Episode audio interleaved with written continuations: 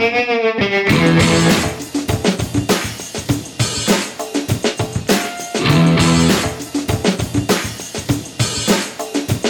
welcome to Black Sparrow Radio, KBSR, transmitting from the lovely little city of Taylor, Texas. You are listening to Plow and Hose, a show dedicated to the joys and challenges of organic backyard gardening in Central Texas. I am your host, Julie Rydell. Welcome to the show. Hi there, gardening friends. Welcome to and Are you sick of summer yet? Is everything burned up and dried to a crisp? It pretty much here is over here. Because everything that I am not intentionally and specifically watering is just slowly suffering. It's baking, it's dehydrating. I mean, between the heat and the lack of humidity and the wind, I mean, it's pretty much a convection oven and it's just miserable. It's totally gross and miserable out there. It's been a couple weeks now, um, probably three weeks ago, actually. Um, I was out on a Sunday morning, early, early, um, before it got too hot, and then I went out again to work in the garden um, late, late, like working in the dark by the light of the moon and by the glow from my phone um, because I wanted to work when it was cooler and I was really motivated to get what I need done. Um, getting a couple of the beds refreshed for fall planting, and it was so gross. It was just so dry and dusty, and it totally set off all my allergies and irritated my head and my chest and my upper respiratory. And I have been dealing with bronchitis and a sinus infection for two and a half, three weeks. And, you know, for the most part, I'm over it now. Uh, you know, still have some issues, I think. Um, but you know, I, am I'm, I'm hopeful that I'm I'm over it. I, I, certainly have had a lot of medicine, um, but I'm tired of it all. I'm tired of the crud. I'm tired of the heat.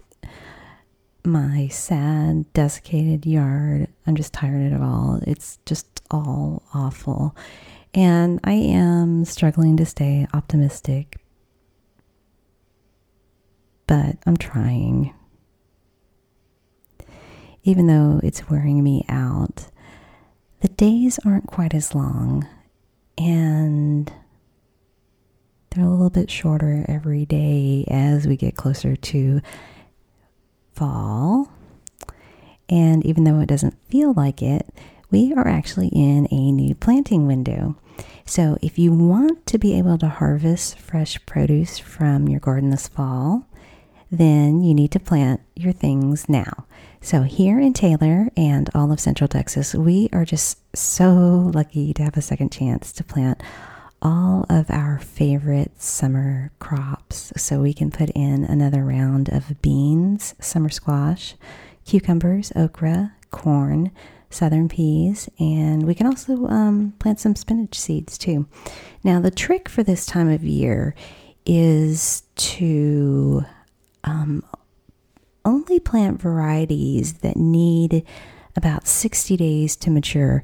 If they need more time, like 75 or 100 days, there's a chance that there might not be enough time for your plants to mature before it gets too cold. We could get a, a cold snap, and um, then you wouldn't get your wouldn't get your crop. So uh, don't set yourself up for disappoint disappointment there. Just read the seed packets or, um, you know, read the plant tag and on on the description, look for the days to mature number. It's going to be on there. If that number is like 50, 55, 60, 65 days, it's going to be a good variety for your fall garden. we can transplant peppers, tomatoes, and eggplants. Those guys take a little bit more time to get their root systems established, but there is still some time to get them in the ground, and you'll have time for them to grow and be healthy and happy, productive plants. Also, if you want fall potatoes, start looking for some seed potatoes or get some small organic grocery store potatoes so that you can pre sprout and plant those during the last two weeks of August. We have a really, really short planting window for Irish potatoes, but you need to start looking for them now since seed potatoes are harder to find this time of year in Texas. If you have some plants still hanging in there, like good old okra or black eyed peas or maybe sweet potatoes, and if you haven't fertilized in a long time, you may be tempted to. But the forecast uh, this coming week still looks stupid hot, like still in the hundreds, and not much chance of rain. And whenever daytime temperatures consistently stay in the 90s and overnight temperatures are in the 70s, many plants will stop growing and blooming or setting fruit. And with this heat, you have to be careful with extra fertilizer. I mean, I know it is, really tempting because you see your sad plants and you just want to help them. But you got to remember that stressed and weak plants don't respond to fertilizer like healthy plants. So, unless you know exactly what sort of nutritional deficiency your plants have, compost is really much more beneficial this time of year. Excessive fertilizer can actually burn your plants from the inside out, and crispy brown edges on yellowing leaves, that's a classic sign of fertilizer burn, too much fertilizer. If you got to do something, you just can't help yourself. A very, very weak diluted organic liquid product or compost tea would um, could be beneficial, but start with a mild or weak dilution. You can always add more another day, but it is hard, if not impossible, to reverse over fertilization. But really, compost and compost tea are always very safe to add any time of the year. Just don't apply compost tea to plants during the heat of the day. Regular compost from your pile or your bag. That's fine. You can put that down, that dry stuff. You can put that down whenever. But if you already have some of that nice finished compost, then, you know, why don't you just make some tea? You're going to be watering your plants anyway. So take some of that finished compost and make your plants some compost tea. It's super easy and it's cheap. All you need is a five gallon bucket, water, finished compost, and an old pillowcase. Put um, you know, just a couple shovelfuls of compost into the pillowcase and then tie that up and then set that in your bucket. Fill your bucket up with water and just let it soak. Let it brew for a few days, you know, two or three days, 24, 36 hours or so, but check it every day. You want to slosh that pillowcase up and down kind of like a tea bag. In this heat, it's not going to take long at all to make compost tea. Once the liquid gets dark, it's ready to use in the garden. If you are using finished compost from your garden or from a bag, your tea is going to have um, a nice earthy smell to it. If it is sour smelling or putrid, then there might be an issue with bacteria. And this can happen if there's animal manure in your compost. Um, you can use that on your non food plants and flowers and lawns and whatnot. Um, you just don't want to use any unfinished manure compost on food crops. Um, as a general rule, if the compost tea smells like dirt, it's fine. If it smells like sewage or a barnyard, don't put it on your food. Pour it out, put on something else. Better to start over than getting some sort of weird bacteria that could make you sick. Again, if it smells earthy, it's good and your plants are going to love it. Oh, a few weeks ago, back when I was um, just getting that bronchitis and sinus infection mess, um, I did start some uh, transplants for my fall garden. I started some cucumber and some squash squash plants. So now I have some seedlings that I get to transplant. Right now, they only have their first set of real leaves, so it's still too soon to plant them out in the garden. I'm going to let them grow out a little bit more and then plant them. Hopefully, like maybe next week. Um, maybe it might even be a little bit cooler then, but I doubt it. Um, anyway, I did not grow any squash this summer eh, because I was really frustrated last year. I had such a issue with squash vine borers totally destroying my plants. And you know, actually, I managed to um, harvest plenty of squash last year, um, enough for my family and also uh, enough to share with a few folks. But honestly, it was so much freaking work. It was a ton of work. Um, and that's because I was a obsessed maniac checking on my squash plants um, three times a day looking for squash vine borer moths and their eggs and larvae and their damage, and I was crazy. So I didn't plant any um, squash this summer. Squash vine borers will lay their eggs in the soil, and some of the best advice for dealing with squash vine borers is to rotate your crops and not plant squash in the same bed. And this year, that just wasn't enough for me to just find a different bed. So I just skipped the squash this year and just bought squash if I wanted it. And I had just hoped that any borers that were in the soil would just hatch and fly away and go find somebody else's squash to terrorize.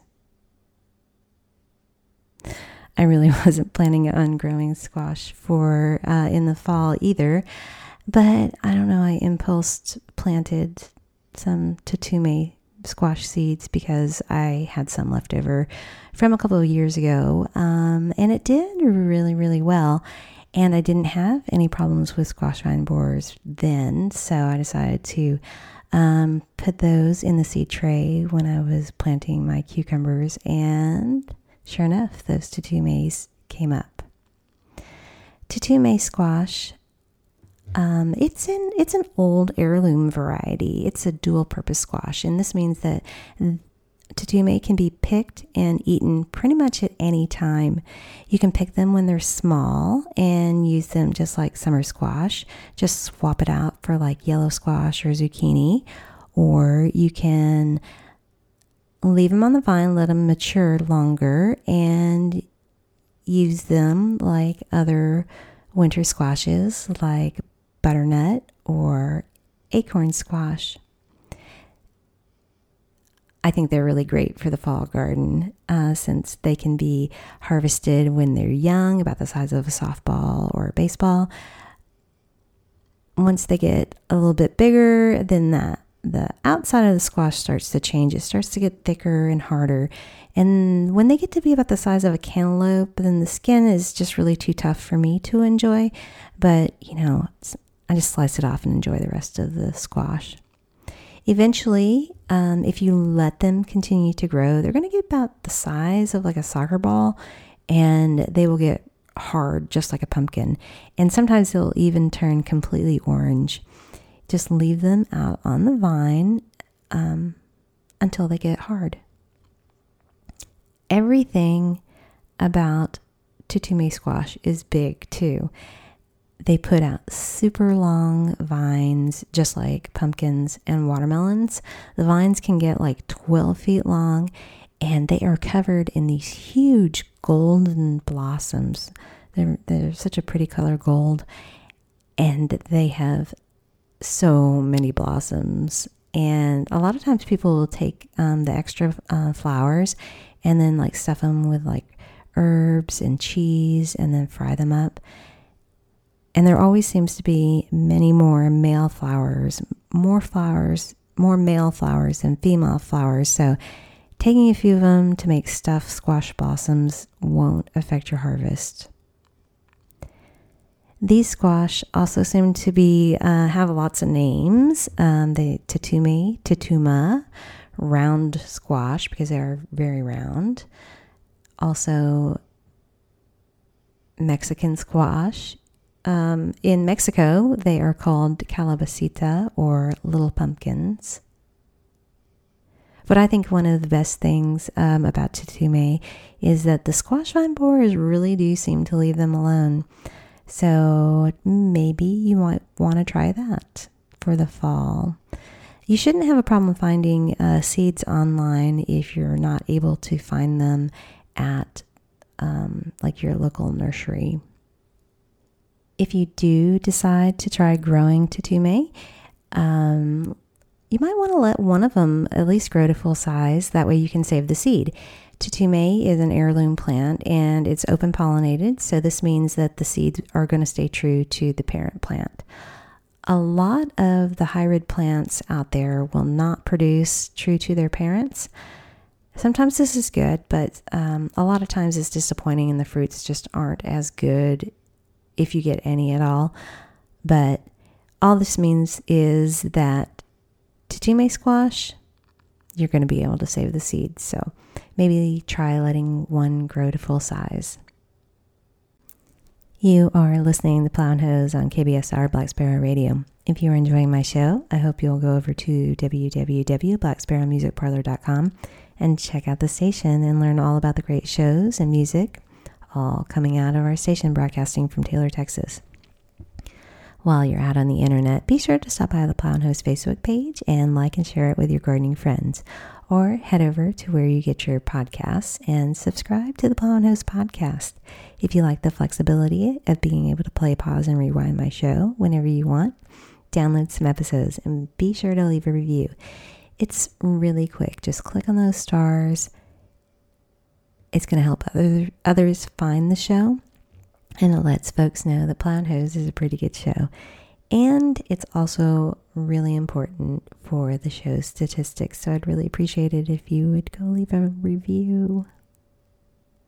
Okay, well, last week my husband had a conference for work in San Antonio, and we decided to take a little break and run down there for a few days.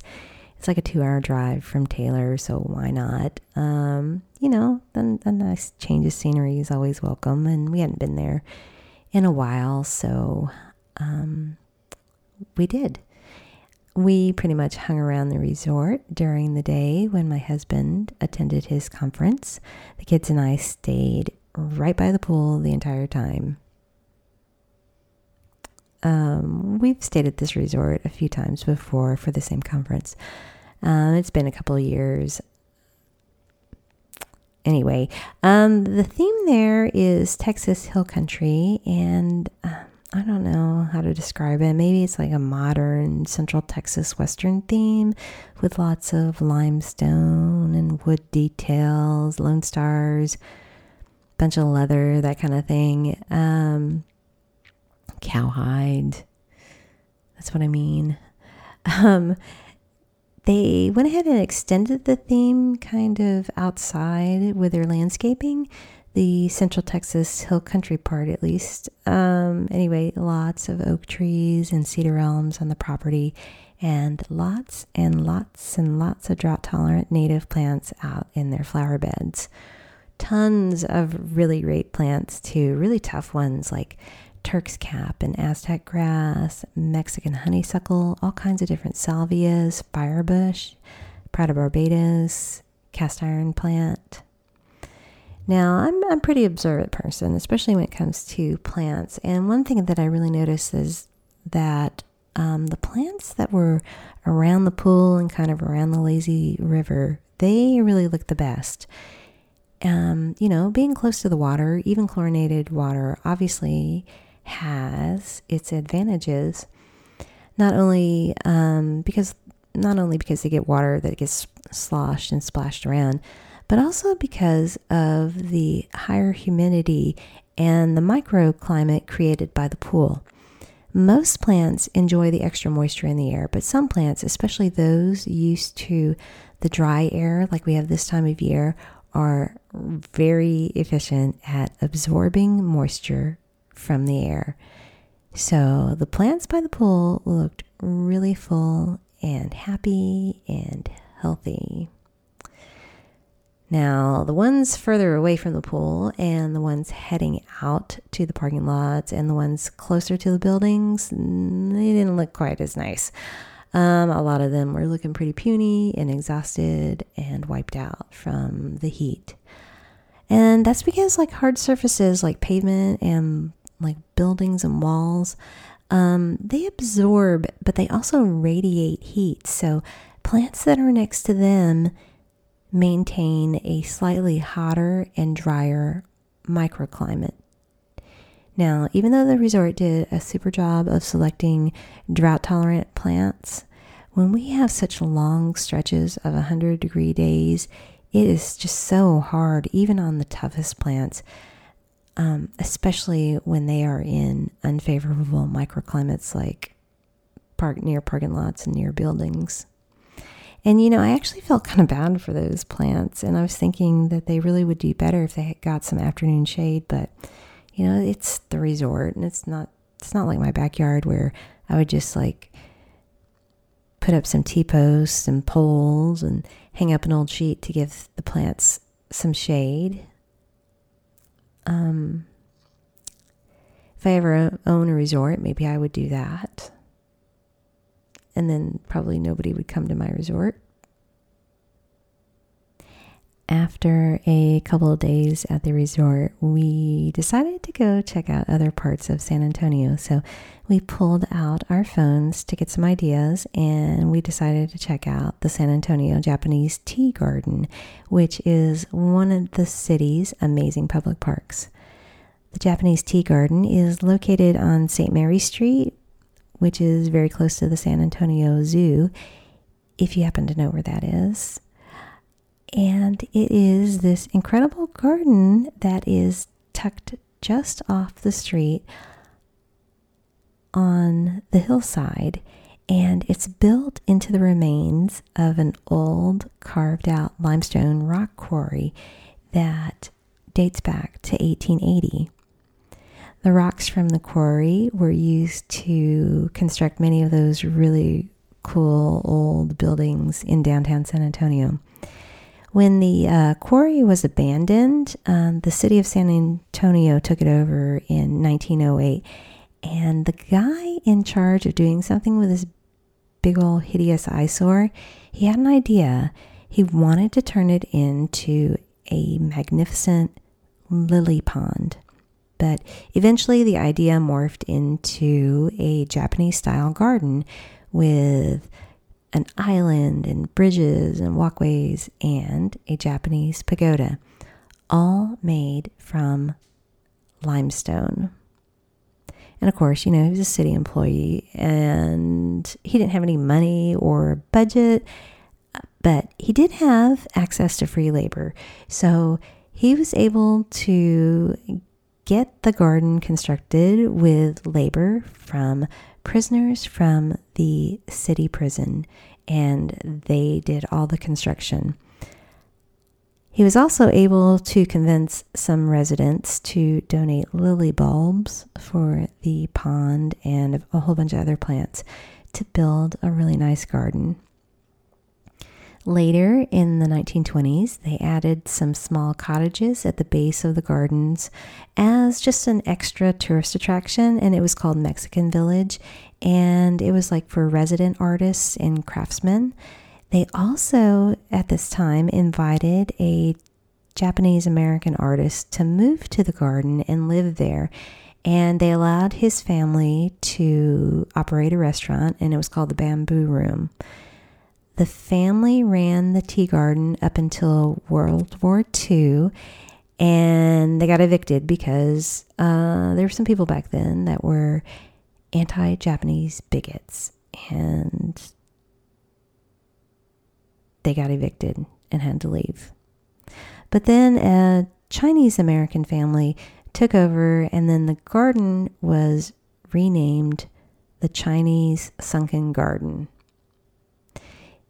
Eventually, it was renamed back to the Japanese Tea Garden, and the entire garden was renovated in 2008. So everybody, everything was repaired, restored, replanted, including the ponds and the waterfall. And the waterfall is so nice. It just gently cascades down the side of the quarry wall back into the pond. And you know, I was really blown away by this Japanese tea garden. I'm not really sure what I was expecting, but it's so cool. Um, you know, when you first walk up to the entrance, there are these two or three stone cottages um, from the Mexican village that are still there. There's also um, there the remains of a huge old cement company kiln chimney um, that's right out front. So when you walk up, nothing exactly screams Japanese garden when you first get there.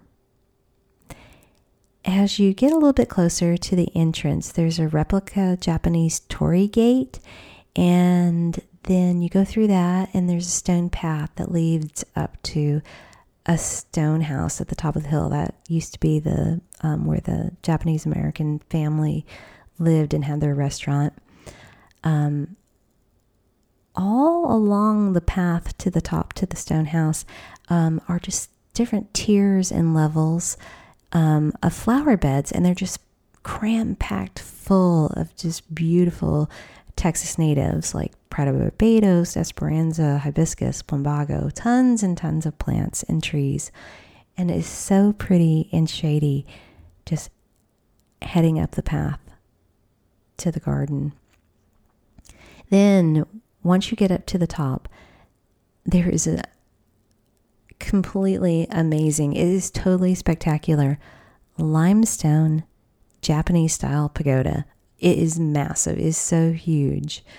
And the columns are made from white, rough limestone, and the roof and the supports are all wood. I can't say that I would exactly call this particularly authentic. I really don't know because I can't say I've been to a real Japanese pagoda, but it is so cool and it's super funky, like in a 1920s San Antonio, Texas interpretation sort of way. Really, it's weird, but I love it. All the raw, chalky stones, the rough hewn wood. It's kind of got a Flintstone vibe about it. And I'm sh- totally sure that that's not what they intended, but that's what I got. Asian prehistoric Texas Hill Country cool. And you know what? I really think that more places should aspire to that kind of greatness because it's pretty amazing. Now, as you cross through this magnificent pagoda, that's when it hits you. Because when you look out and across and down, you'll see this incredible bowl. I don't know, it's like two or three stories below, is this carved out bowl carved from the hillside, and it's just filled with lush plants and cool ponds, and there's stone staircases and bridges and pathways, and this wonderful waterfall that splashes down the face of the quarry wall. And looking down into those lily ponds, there are these islands of water lilies, and swimming in the ponds are these giant koi fish. I mean, they're huge. They get they're like three feet long. I mean, and they're all colors too. Bright orange and copper and white and black and and calico and they're huge. I mean, you can see them from really high up and they're just like swimming around there in the lilies. And it's just so beautiful and lush with flowers and plants and trees. And it's so interesting because, except for the lilies in the pond, all the plants that are there are the usual Texas native and native adapted plants that we see everywhere. The ones that do best for us here in Central Texas. But because they are planted in a Japanese inspired garden, they're really out of context, but it, it's cool. It makes a lot of sense because native and native adapteds just do better. They do they're they're just going to do better than if they tried to like be very authentic and bring in um, you know Asian plants like ginkgo trees or um, uh, I don't know. Um, yeah, native plants just they're just going to do better, so they might as well have used um, plants that are going to do well. Anyway, it was just really cool to see how they incorporated them in a very specific garden design. But it was also weird also to see pecan and peach trees in a Japanese style garden. Anyway, if you are ever in San Antonio and you have a little time, go check out the Japanese Tea Garden. It is a remarkable park and such an interesting adaptive reuse of an abandoned quarry. For me, it's magical and definitely beautiful, but the very best thing, it's free. It doesn't cost you anything to go in. So swing by there and check it out. All right, friends, thank you for joining me again. I hope y'all don't get too disheartened by this heat. I know it sucks, but don't let that stop you from putting in your fall garden.